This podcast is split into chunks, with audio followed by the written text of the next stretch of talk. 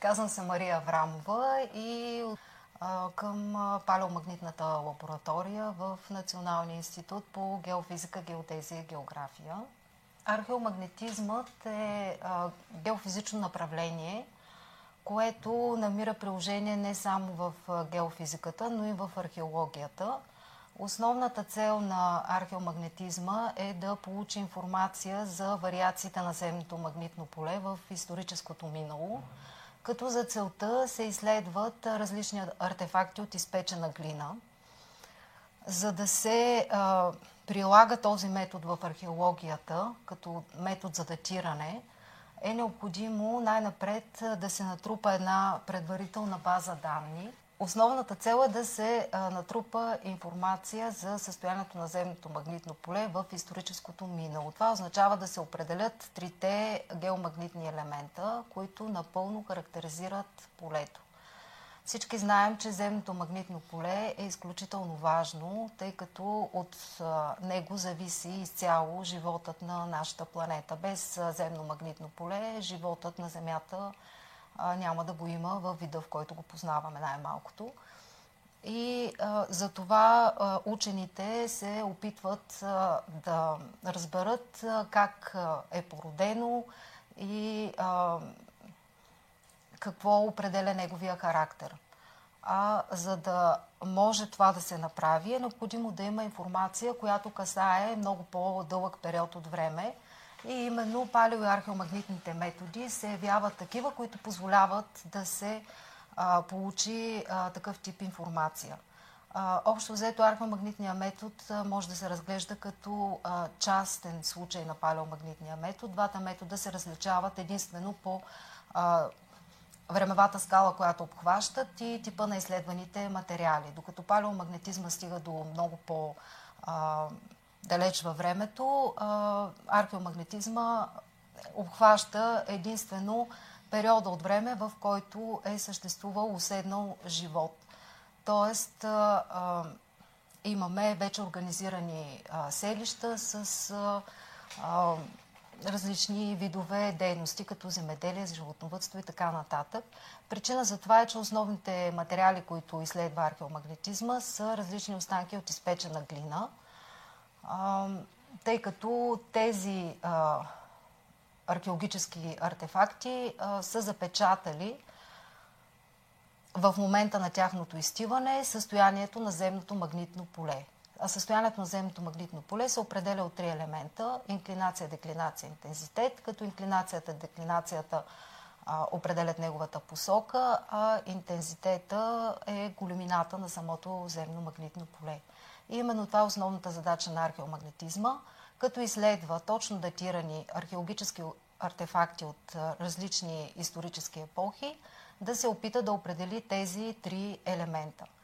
И след като натрупа една такава база данни за тези характеристики на полето, става възможно този метод да се използва за датиране на новоразкрити археологически структури което значи, натрупването на такава база данни а, изисква изключително много време, тъй като а, общо взето а, за България времевия период, който е обхванат от археомагнитно изследвани обекти, това са 8000 години.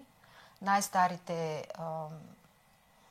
най-старите структури, които са изследвани, са от времето на неолита, 6000 години преди новата ера.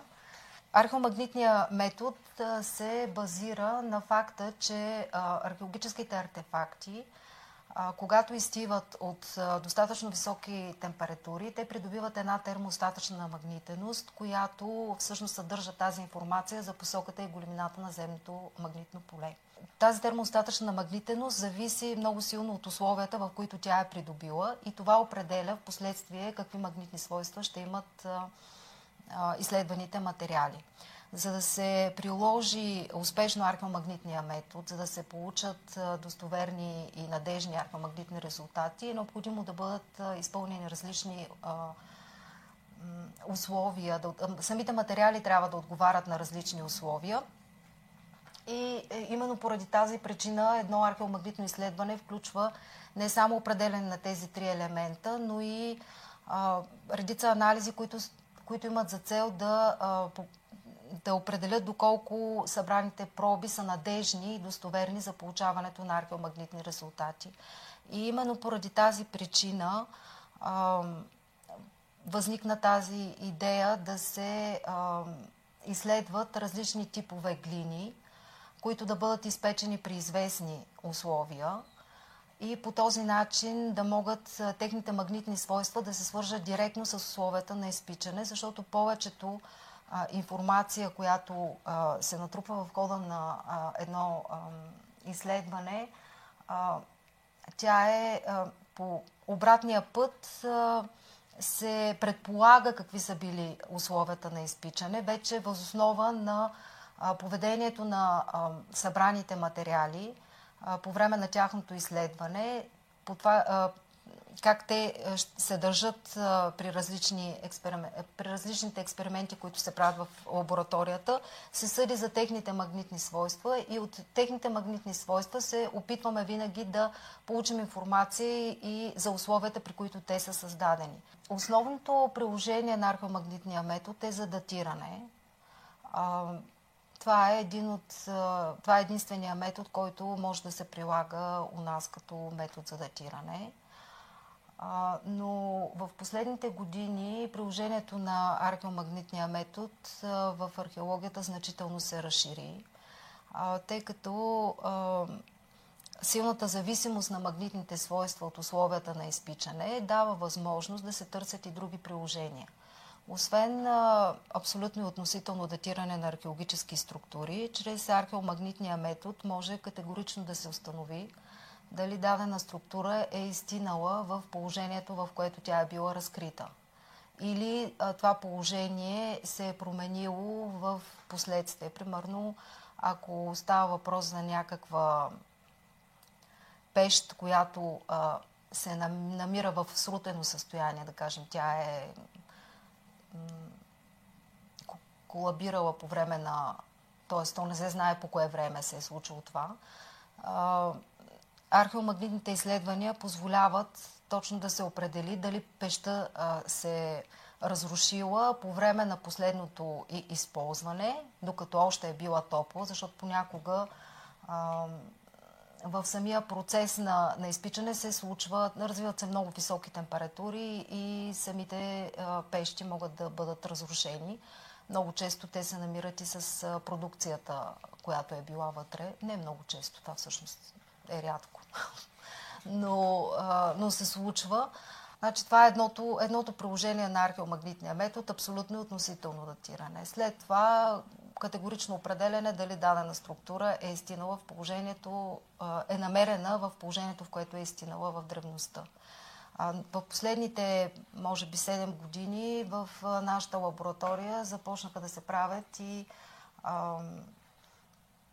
експерименти, които имат за цел да определят температурите, които са достигани от самите материали от изпечена глина, което се оказа за археолозите доста ценна информация. За нас тя не представлява особен интерес, но температурите на изпичане на керамични фрагменти, например, на тях им позволяват да правят различни интерпретации за нивото на технологичното развитие на съответната общност, която а, проучват. Основната идея за статията, може да се каже, че дойде от а, а, това, че все по-малко хора искат да се занимават с а, научна работа.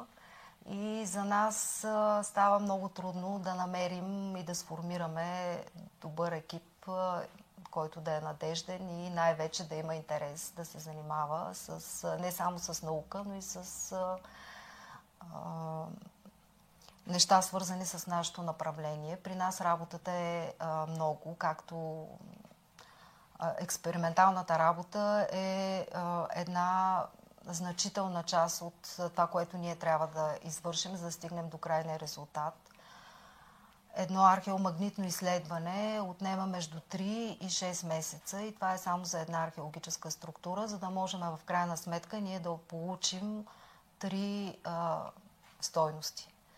И не мисля, че това е причината, която отказва хората да, да дойдат при нас, а по-скоро а, факта, че м- в последните години а, тези науки някакси са останали малко в сянка. А, всъщност студенти по физика и още повече по геофизика има изключително малко.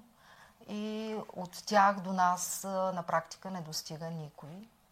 Аз самата като бях студент, изобщо не подозирах за съществуването на археомагнетизма, въпреки че учих геофизика и всъщност едва в пети, в пети, едва в пети курс разбрах за тая възможност. Имахме един курс по палеомагнетизъм, който го водеше професор Мери Ковачева и който сега не се провежда никъде. И всъщност благодарение на нейния ентусиазъм може да се каже, че започнах да се занимавам с това, което се занимавам сега. Но от тогава, значи това е някъде 2000-та година, до сега с археомагнетизъм се е заявили желание да се занимават много малко хора, да кажем двама за 20 и колко години – една студентка по археология, която направи дипломна работа и между другото се справи доста добре с задачата, въпреки че нямаше нужното, нужната основа по физика. Даде всичко от себе си, но заради сещате се какви проблеми, просто нямаше как и да се задържи. А, другия колега е пък а, завършил химия, така че от тия двама души нито един не е бил геофизик.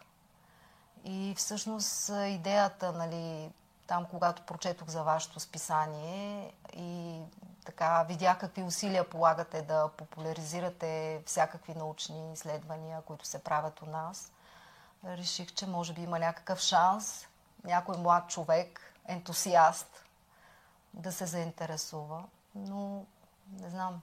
Това е всъщност. Оттам да. дойде идеята за статията.